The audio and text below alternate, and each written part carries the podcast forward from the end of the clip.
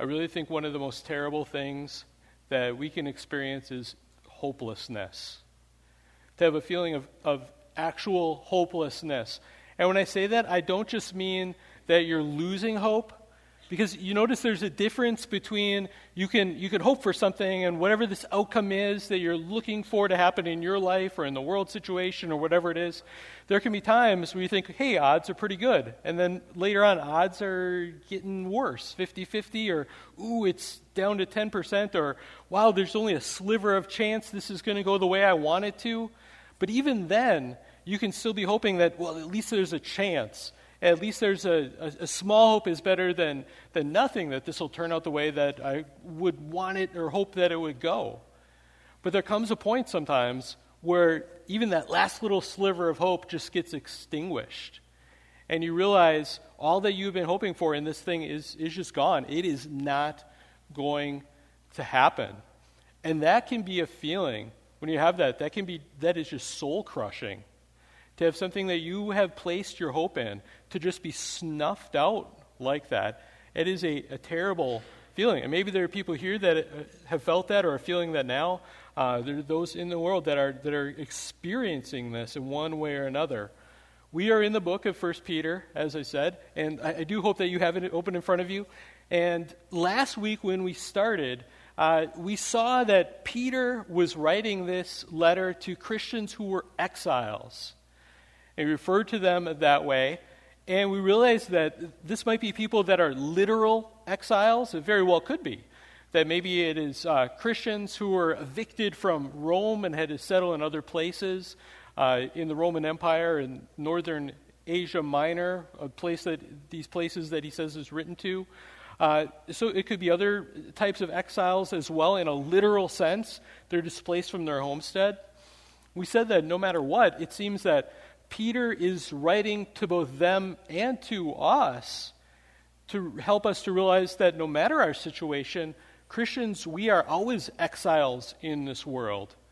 We, there's a reason why we feel displaced, even, in your, even if you are in your homeland, that this world, in a sense, we, we're alienated from it. This world, at least like it is right now, is, is not our home. There are things that are not right. We don't fit in. There's a sense of alienation. And if this was originally written to people that were literal exiles, you think of the things that they would be feeling hopelessness about, or at least they could be, that they had left behind, maybe their family, that they realized they'd never see again, their, their homes, their possessions, whatever they thought their inheritance was for the future, and all the uh, land of their community, it was, it was gone. And there was this threat, this fear, this working in their heart of, of hopelessness. So, whether it's them or us, God inspired Peter to write this letter to exiles like them and to us to give us hope. First Peter is hope for exiles. Okay, it is written for encouragement to us as we look at this. So let's read First Peter. Today we're reading chapter 1, 3 through 5. Blessed be the God and Father of our Lord Jesus Christ. According to his great mercy, he has caused us to be born again to a living hope through the resurrection of Jesus Christ from the dead, to an inheritance that is imperishable, undefiled, and unfading, kept in heaven for you, who by God's power are being guarded through faith for a salvation ready to be revealed in the last time. This, this is a passage that this soars with God's promises. We'll look at this in two parts. We're going to look at just uh, focus on verse 3 first of all. And in verse 3, we're going to see this truth Christian, you are born again into a living hope because of the mercy and the power of God. Born again into a, a living hope. This past week, on it was Monday, and I had been reading all day, and I decided I got to get out and I got to go for a walk. I just I need to get some need to get some exercise, get out of the house, so I bundled up and, and went for a walk. We live a few miles outside of town, and so just some nice country roads and walked around. And as I'm walking down this, this one street that I drive by plenty of times, I looked and I noticed a tree. Isn't that amazing? Like, Pastor, wow, you saw a tree. This is thrilling. And I spent time, I spent time looking at this tree. There was nothing especially different about this tree. And there's lots of trees out where we live, plenty of trees. But I, I just stopped and I looked at this tree. And it just hit me how there was, you can think of just trees, but I was looking at this tree. And it made me think about the fact that I mean, we have lived at a house that we live in uh, since 2001. And there are roads that I have driven hundreds and hundreds of times, maybe thousands of times. But sometimes when you're driving, you, you don't notice the same things. That you're focused on maybe the big picture. Okay, turn up ahead. I have to, I have to turn up here to make sure there's nothing in the road, nothing jumps out at me. Uh, you know that there's trees, you know there's houses, uh, but you don't really think about how many or individual ones. But I've had times when we've gone uh, on a bike ride in some of these same roads that I've literally driven on hundreds, if not you know, thousands of times. And I remember the one time I was biking on a State Road, kind of out by our, our house, and I noticed, huh, there's a little tunnel under this road. And I looked at the tunnel and noticed a little gate, and I realized, oh, it's a tunnel so that the, the farmer can get his cows from this field under the road to the other field without being hit by trucks on, on state road or cars. And I should have seen this thing, but I just I didn't see it for the longest time. But biking, just noticing different things. And I realized not even just biking, but then if you walk, I'm noticing even more things. Noticing here's this individual tree, and it's a fine tree. And I look over, oh, this tree is fallen down. And start to notice, oh, there's a house back in the woods over here, and how many individual houses and what they're like there's a little stream and it's flowing this way. The reason I say all this, so often when we do read Scripture, we're reading it as if we're going 60 miles per hour down the road. Okay? And we're seeing the big picture, and that can be good. It's good to know the big landscape of things and to know the major turns and intersections. And sometimes you know, we read it until something jumps out at us, like a deer jumping out at us. And maybe you've started a, a, Bible reading commitment for this year. That'd be a great thing to do.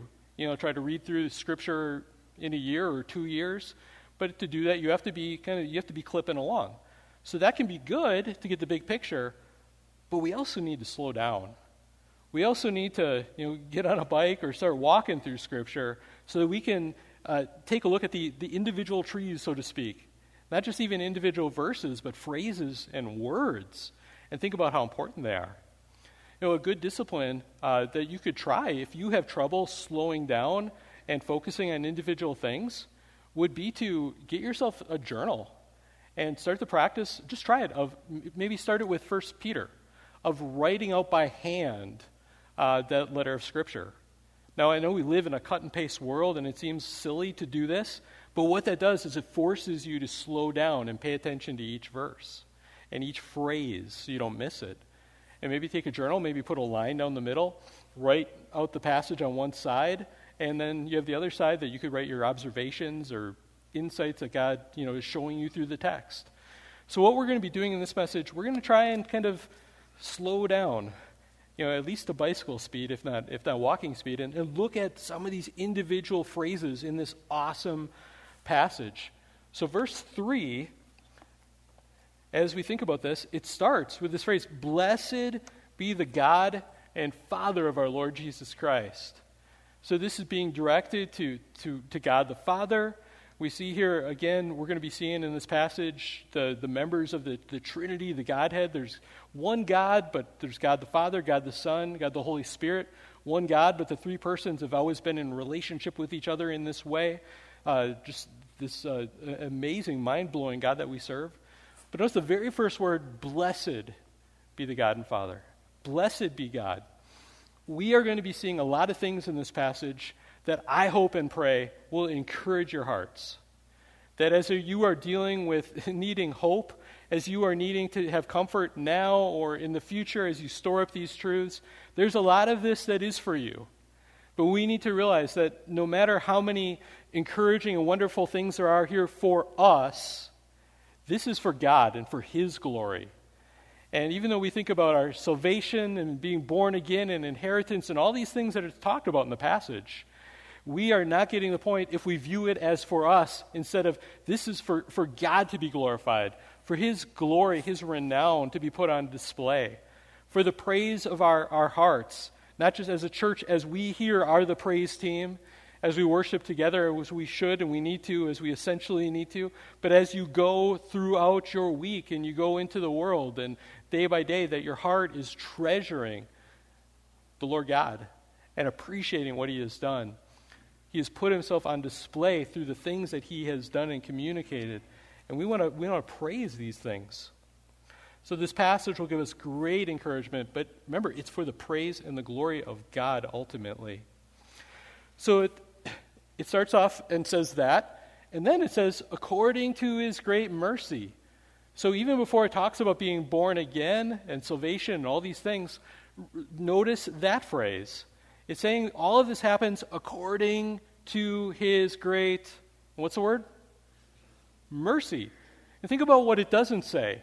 It doesn't say, according to his great justice, God has given us these things. People want justice, and it, uh, according to his justice, or his fairness. You know, kids are always complaining, this is not fair, this is not fair. This passage does not say, according to God's great fairness, he has caused us to be born again. And there's good reason for this. If God were to give us justice, if God were to give us fairness, what we deserve, that is not what you want. Okay? You, uh, We might want justice in the world. We don't want justice for us. We want, we want God's mercy. Because the Bible says that we are sinners. It says the wages of sin is, is death. And even if you're the uh, best person here, the most squeaky clean, the Bible says all have sinned. And we are sinners. If God were to give us justice, we would get condemnation. So we praise God that all of this that we're going to be seeing, this is from God's mercy, His grace, his love. This is not what we deserve. We are saved by God's grace alone, not by our merits or any human effort that is from us. And it says not just His mercy, it says His great mercy. He's not just a little bit merciful to us. We're not just little tiny sinners that need a little bit of mercy. We're, we're big sinner rebels against God. And God is even more merciful and gracious than we are rebellious and sinners. Praise God for that. Then it goes on and says, He has caused us to be born again, and says, to a living hope. As I've been kind of making my notes, I kept having to change them because I realized that so often when I would write the word hope, I would capitalize it accidentally uh, because my wife's name is Hope. And so I just, and I realized in the notes here, I, I did that again. Um, I do realize technically, uh, my four kids were born to a living hope. Um, that is technically true. Uh, they weren't born again, though, to, to a living hope. And see, that's where the difference is. This says he has caused us to be born again. And so there's physical birth. And if you're here right now, um, you know, unless you're in mommy's belly, it means you've been, you've been born physically. Okay? And so if you have, every, everyone that comes into this world has been born physically, but not everyone has been born again. And we're going to see the importance of, of being born again. There's physical birth, but then there's spiritual birth, and that is what this is talking about. Before we even get to that, notice it says, He has caused us. God is the one that has caused us to be born again. When we think of our physical birth, you know, we can't take credit for that. You know, uh, we think of you, you didn't cause that to happen. Um, you know, we have birthday parties, and you give a birthday cake to the, the birthday person. You know, good job being born. I was thinking about this and I realized who should really get the birthday cake every year on somebody's birthday? I think that cake should go to mom. I mean, she was doing the work there for this. Uh, I mean, for us, you know, dad has his part too, but on, on, that day, mom is really putting forward the labor. Okay? But you know, in the same way, we got to realize our being born again, also, that spiritual birth, that is not from us. That is not from our power. That is, that is God causing this to happen. So it's by His mercy, and it's by the power of God, too, causing this. It's a miracle to be born again. It's a, it's a work of the Spirit of God, it's a supernatural thing. And it's according to His uh, power. So we think about what it means to be born again. As I said, if you're here, you're, you've been born physically, but to be alive to God, you need to be born a second time. Not just a physical birth, but a, but a spiritual birth. To be made alive to God in, in that way. There's a famous passage, this isn't the only place it talks about being born again. And maybe you know that there's a pretty famous passage in John chapter 3 that talks about being born again. Now, I'll tell you this Peter is not getting this from the Gospel of John because the Gospel of John wasn't even written here. Peter is getting this teaching about being born again. He's getting it from the same place that, that John got it from. He's getting it, they're both getting it from Jesus. Because Jesus is the one that taught that you must be born again. And so in that passage, I'll just read it to you. It's John 3 and 1 through 8 says, Now there was a man of the Pharisees named Nicodemus, a ruler of the Jews. And this man came to Jesus by night and said to him, Rabbi, we know that you are a teacher come from God, for no one can do these signs that you do unless God is with him. And Jesus answered him, Truly, truly, I say to you, unless one is born again, he cannot see the kingdom of God. So Jesus is saying, unless you're born again a second time, you're not going to see the kingdom of God. That's you, you don't have salvation. You don't have eternal life. You're not going to be with God in, in heaven in, in glory. Nicodemus said to him, How can a man be born when he is old? Can he enter a second time into his mother's womb and be born? Jesus answered, Truly, truly, I say to you, unless one is born of water and the Spirit, he cannot enter the kingdom of God. That which is born of flesh is flesh, and that which is born of spirit is spirit. So we see that the Holy Spirit is, is the agent. He's the one at work causing this new birth to happen. Jesus says, Do not marvel that I say to you, you must be born again. Hear those words. If, you, if, if you've not been born again, if you're not sure of that, Jesus says, You must be born again. Have you? And then Jesus says, The wind blows where it wishes, and you hear its sound, but you do not know where it comes from or where it goes. So it is with everyone who is born of the Spirit. This is supernatural work of God that causes and, and, generates new life, spiritual life, that we're dead in our sins and God caused us to become alive. Scripture is where we get this from, but in the uh, FBC's doctrinal statement, is a good statement that I think summarizes a lot of biblical teachings on the new birth. And I want to just read this to you because I think it's very helpful. This is Article 10 in our doctrinal statement Grace in the New Creation. It reads We believe that in order to be saved, sinners must be born again. So we're all sinners, but if you're going to be saved, if you're going to spend eternity with God, you must, like Jesus said, be born again. That this birth is a new creation in Christ Jesus that it is instantaneous and not a process. This means you can't be half born again. Okay? I mean, God might work in your life to help you draw closer to Him, but there comes a point where you're either born again or you're not.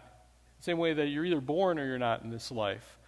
Uh, so it's, it's something that happens uh, instantaneously when it happens. You can't be half born again that in the new birth, the one dead in trespasses and sins is made a partaker of the divine nature and receives eternal life, the free gift of God, and that the new creation is brought about in a manner above our comprehension.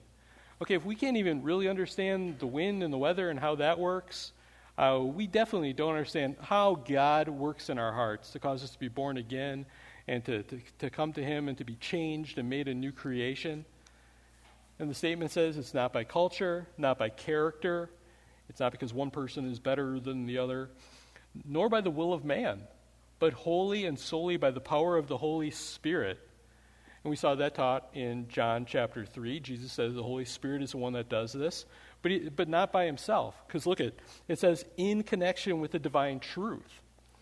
And that is biblical. We're going to see that when we get to 1 Peter 1, verse 23, we're going to read that Peter writes, Since you have been born again, not of perishable seed, but imperishable, through the living and abiding Word of God. That it is the, the Holy Spirit working in conjunction with the Word that the Holy Spirit is inspired that causes faith to, to spark and to come alive in our hearts. So if you're evangelizing to people, I mean, this shows the two things we can't control. You can't force somebody to come to saving faith, but you can try to give them these, these two elements. You, we need to, we can't just live nice lives in front of them. We need to help them to see and, and show them Scripture, the Word of God, that this teaches how that we're saved, and to use the Word of God. But then it's, it's the Holy Spirit um, as a catalyst, activating it and working through it. These two things here, the Word of God and the Holy Spirit, that, that, that cause that spark, that cause that life. So when we're witnessing to other people, when we're evangelizing, you know, Scripture says that one person plants the seed and another waters, but God causes the growth. So we can share the gospel we need to, try to do that in a, in a responsible and effective, appropriate way. And then you pray and you pray and you pray. You pray for God, the Spirit, to be at work in their life, to, to make that seed planted to, to come alive and grow. And sometimes it does right then, and sometimes it's later on because He doesn't work on our schedule, but we pray and we ask Him to do what we can't do. And help so that people, their hearts are, are changed. And it says, so as to secure our voluntary obedience to the gospel, that is proper, that its proper evidence appears in the holy fruits of repentance and faith and newness of life. These things produced by the, the Holy Spirit in our hearts. So we're born again, but it doesn't just say born again as we look at this passage in Peter. It says we're born again, it says to a living hope. I think we really need to slow down and think about what this means. If you think of uh, it's not just a hope, but it's a living hope. So I thought it was helpful to think about well, the opposite of a living hope would be like a, a dead hope. And sometimes there are things where at one point it seemed like a living hope, you know, but now it's a dead hope. It's just, it's straight out not going to happen. You know, at the beginning of the year, you know, you can hope that the Lions will go to the Super Bowl, okay? Um, it's theoretically possible. But there comes a point if you don't, the teams, if you don't make the playoffs, that hope is, is gone. It's just, it's not going to happen this year.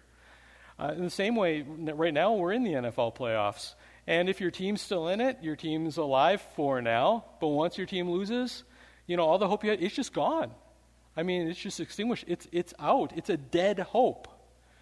And so this is saying that the hope we have in Christ is not, it, it never will be a dead hope.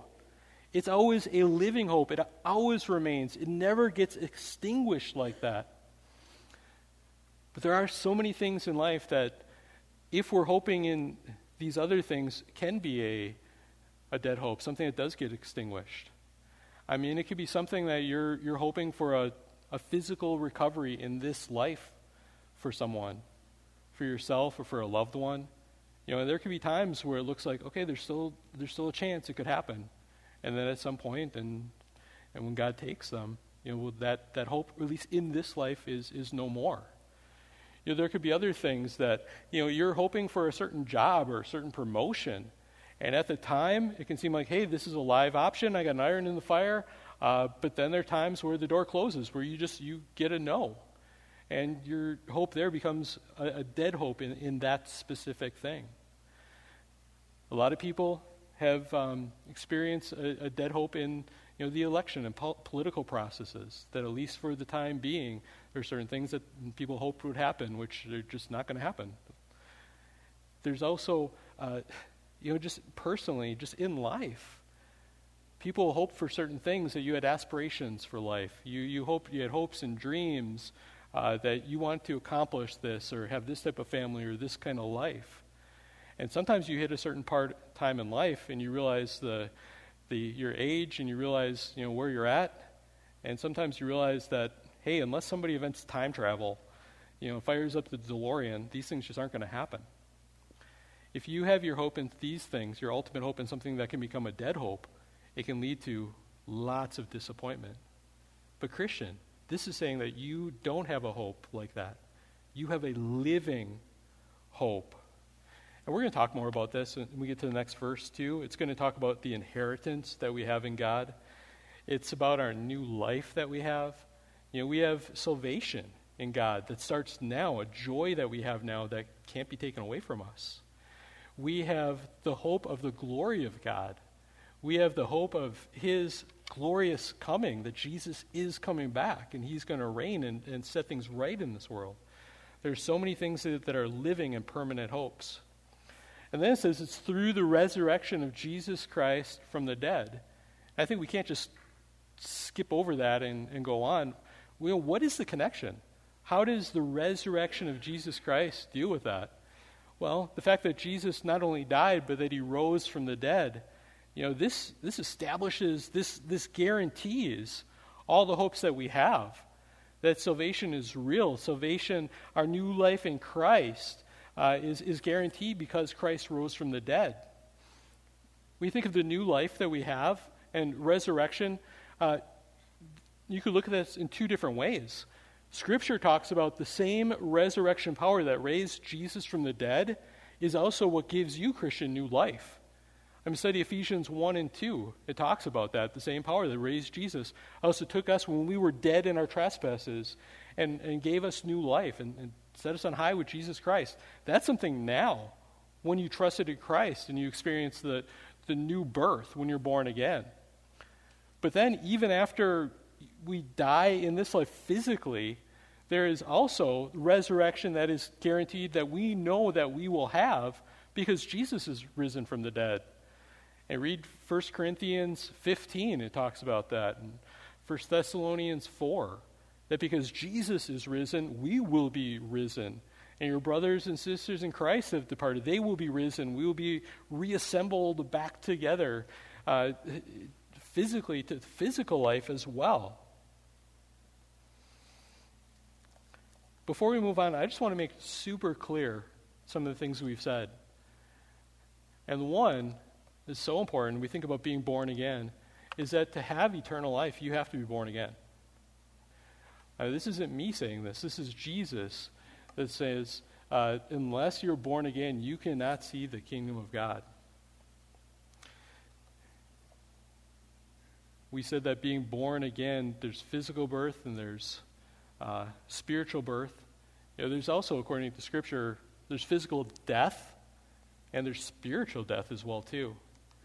In teaching of Scripture, you could put it like this: If you are born once, I mean, if you you, you have physical birth, you were born once, uh, and that's all the times that you're born, you're going to die twice, according to Scripture, because there is the the physical death that you will have one day, and you don't know when that's coming, but it's coming. And then there's also the worst death, the second death Scripture talks about, this spiritual death, that we're dead in our sins, and you will remain permanently dead. This, this death, which is being cut off from the, the blessed presence of God forever, being condemned to, Scripture calls it the lake of fire. This is the second death. So if you're only born once, there are two deaths that you get to look forward to. I pray that you do not end up in that situation. May God be working in your heart through this message that if, if you don't have assurance of your salvation, that you would realize that no matter what a sinner you realize you are, and I hope you do realize you're a sinner because we are, that you realize that Jesus Christ came to, to die for sinners, and he came to save sinners. And he has saved worse sinners than you. Come to Him in repentance and faith and trust in Him alone.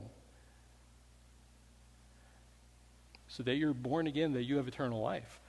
Because if you're born twice, if you've been born physically and you're born again, then you only die once. And that's if, unless Jesus comes back, then you can get out of that one too, if he comes back in time. But most of us were probably going to die, you know, twice, or but die once. You know, the physical death, but we won't die spiritually And even that physical death gets undone when Jesus comes back. Another just huge application don't put your hope in the wrong things. Okay? So many times, if you're putting hope in things that can die, that can end up being a dead hope, you are setting yourself up for heartbreak.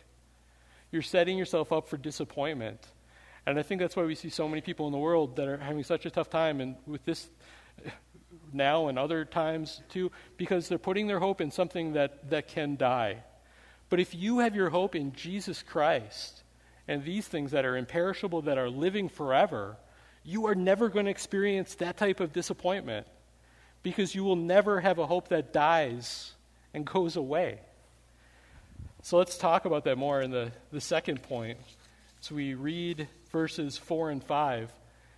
And for this, we're going to say, I want to say to you, Christian, you have an inheritance that you can never lose because of the mercy and the power of God. We read it again. It says with verse 4 We've been born again. It says, To an inheritance that is imperishable, undefiled, and unfading, kept in heaven for you, who by God's power are being guarded through faith for a salvation ready to be revealed in the last time. So, first of all, it's talking about an inheritance. An inheritance, you know, is this is what you get from your, your, your parents and for us, it's usually when your parents pass away, and then you get you know their their property, their their possessions or money or whatever it is that they've that they willed that they've entrusted to you. Now, of course, it's a little bit different with this because uh, you know the, the, Trinity isn't going anywhere. Okay, He's not um, going to pass off the scene. And so it's not that, you know, God's going to be leaving and leaving us, oh, he, we get heaven because he's gone somewhere else.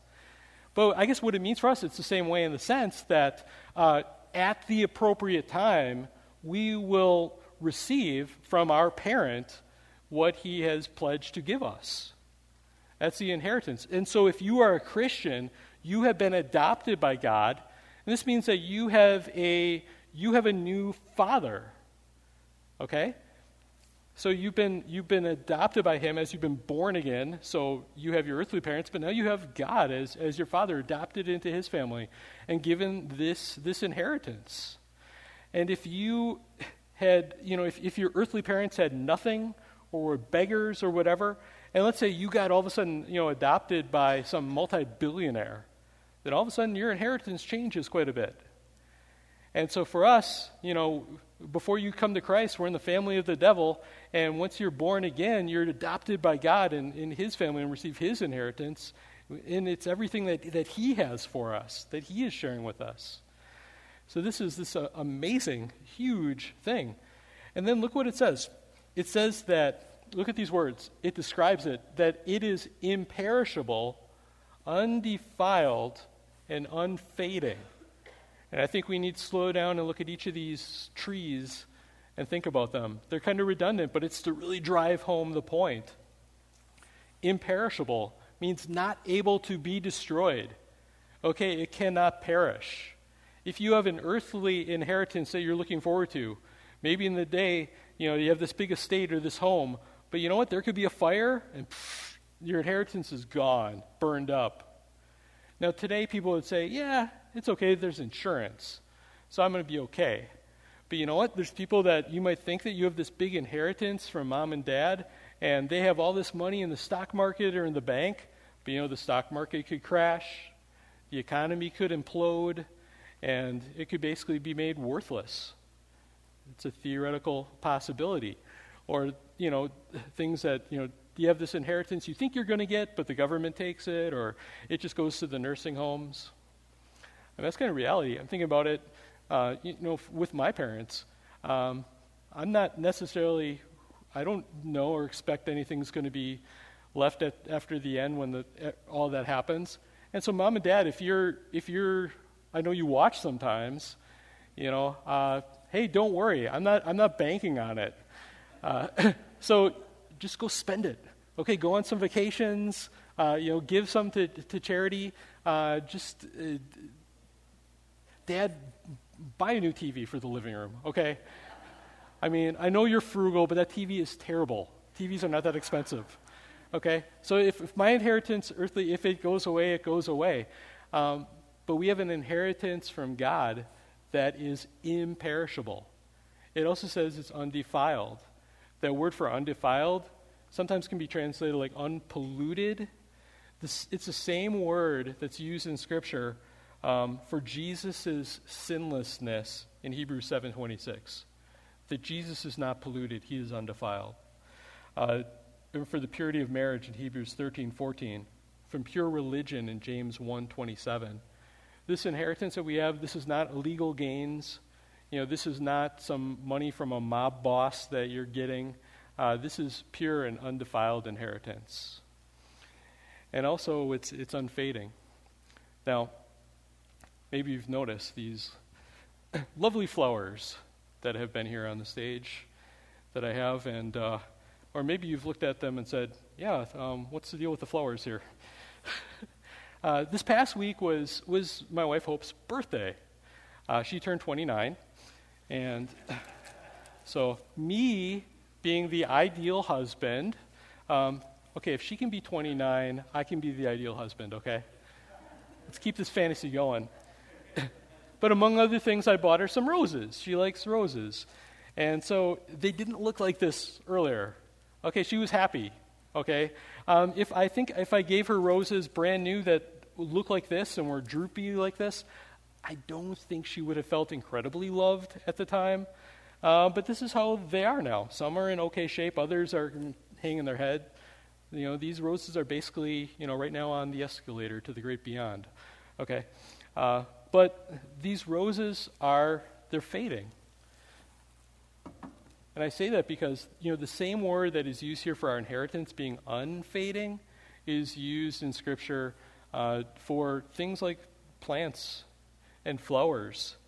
In 1 Peter, later on we'll get to this, 1 Peter 5 4, Peter writes, And when the chief shepherd appears, you will receive the unfading crown of glory. That these athletes, they would work and uh, go to the Olympics to try and get not a gold medal, but this wreath, this victor's crown called a Stephanos. And it was this wreath of leaves, basically.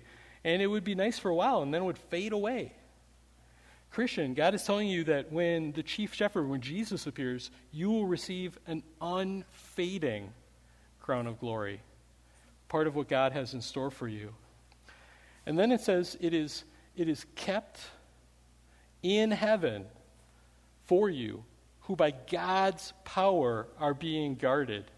Think about that. Christian, you are eternally secure through the power of God. It's because of the mercy and the power of God. The word kept here can, in verse, at the end of verse 4 can mean reserved, watch over, guard, store. So God is the one that is guarding your inheritance. God is the one that's making sure that it's not stolen or taken away. And the word for guarded uh, can also be translated shielded or protected. And it's used of putting, that word in Greek was used of putting a garrison in a city to protect it from enemies.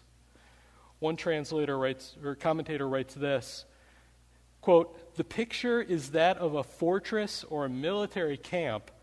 They are within. Outside, the evil forces are assaulting them. But on the perimeter is the overwhelming force of the power of God. He it is who protects them. It is awesome. It's not you protecting, it's God protecting your inheritance, your salvation, your security forever. And again, we see the whole work of the Trinity in this passage. We see God the Father, we see God the Son. And even though it doesn't specifically mention the Holy Spirit by name in this, um, when it talks about the power of God, the Holy Spirit is more than the power of God, but the Holy Spirit is typically the one that brings the power of God into this world, that is uh, the one being this agent. And in Ephesians 1 13 through 14, it specifically talks about the Holy Spirit as the one ensuring your salvation. In that passage, it says, In Him, in Christ also, when you heard the word of truth, the gospel of salvation, and believed in Him, so this isn't for everyone, this is for those that have believed, you've trusted Jesus Christ as your Savior from your sins, says, and believed in him, were sealed with the promised Holy Spirit, who is the guarantee of our inheritance until we acquire possession of it to the praise of his glory. That passage does not say that it's guaranteed until you sin and blow it. That passage does not say that it is guaranteed until your faith starts wavering a little bit and then God yanks it away. It says that God is the one that's going to guarantee it until you acquire possession of it, until it's all said and done, until it's delivered and finalized. That's how secure, Christian, your salvation is. Now, in Peter, it says we're being guarded, and it says through faith. We have to think, what does that mean? And like Ephesians 1.13 said, yeah, faith is involved. When you heard and believed the gospel, that is when you were sealed by the Spirit. Okay, so this doesn't happen without saving faith, without you trusting Jesus Christ. The Lord is your personal Savior. You need to be doing that. But does this mean that you could lose your salvation if you lose your faith? That you, does this mean that you could lose your faith and lose your salvation? I say no. Because if salvation, if your salvation is guarded by God's power through faith, that's what Peter's saying, it's guarded by God's power through faith, this means that God is the one who guards and maintains and strengthens and upholds and fortifies your faith as well. That your salvation is being kept, it says through faith, but God is the one that upholds not only your salvation, but your faith. God preserves your salvation and He preserves your faith. He will be the one that will strengthen that, that will fortify it. He's the one that was there from the beginning, and He will be with you in your faith all the way to the end. Because it says, for a salvation ready to be revealed in the last time. There's a sense where your salvation, Christian, right now is not complete. There are passages that talk about salvation being past and present and future. If you're a Christian, you have been saved. Yep. There are also passages that talk about you are being saved and that you will be saved. That there's a future aspect of it, because this is not as good as it gets. There'll be a time when uh, we're, we're finally done with, with sin and everything in this world. There'll be a time when you are put back together in the resurrection. There will be a time when Jesus comes and reigns. There'll be a time when it's not only us praying and, and praising in faith, uh, but we actually get to see him with, with our eyes and be with him literally in, in his uh, literal physical presence forever. There's more to look forward to. There's the finalization of your salvation. And that's why this is hope, because it's something certain that we're looking forward to. When Scripture talks about hope, it is different than the way that we oftentimes use the word hope. We talk about hope as something, I hope this happens. I hope my team wins. I hope this comes through. I hope. But it might happen or it might not. Scriptural hope, when he uses this, is a certainty. It is something that is guaranteed. It is something that is a, uh, it is a, a sure bet. It is something you can anchor yourself on. It is different than the hope that the world has. And so, if this is until the end times, until the time where it's delivered, it makes it impossible to think of God's guarding duty as ever coming to an end. It is not going to end, and it's definitely not going to end early two summers ago, we took a, we took a family trip. We went out to, to Gatlinburg to Washington, D.C. And when we were out there, we went, to the, we went to Arlington National Cemetery and to the Tomb of the Unknown Soldier. And it was, I mean, it, if you get out there, make sure you do this. It's a very moving experience, very powerful and, and, and somber. This is an actual picture that I took with my, with my phone when we were out there.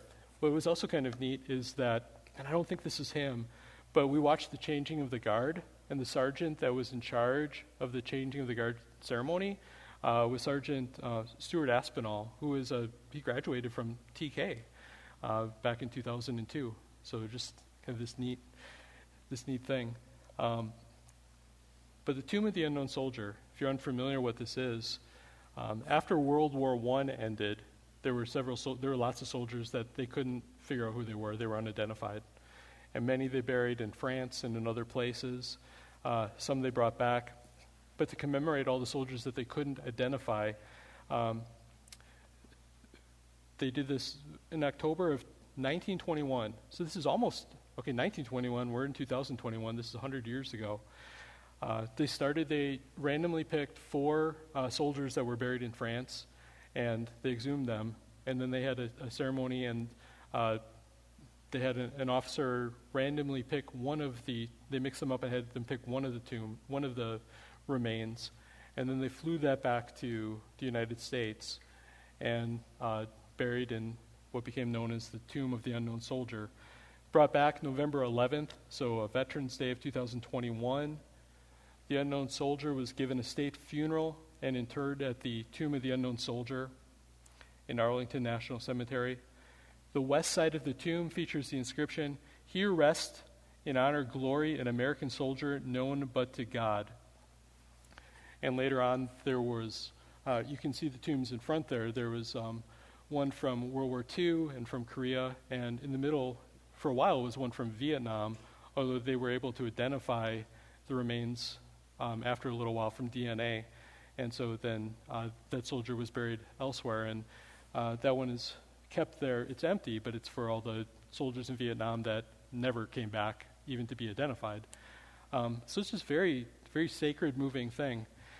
And in March of 2000, 1926, so a long time ago, but um, soldiers from nearby Fort Myer were first assigned to guard the tomb.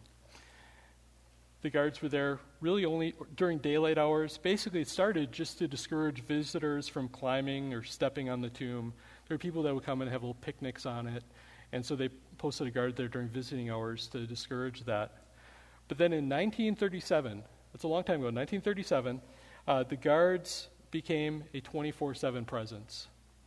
So if you know this about the, the guards for the Tomb of Unknown Soldier, uh, they are on guard there, and they have been since 1937 constantly.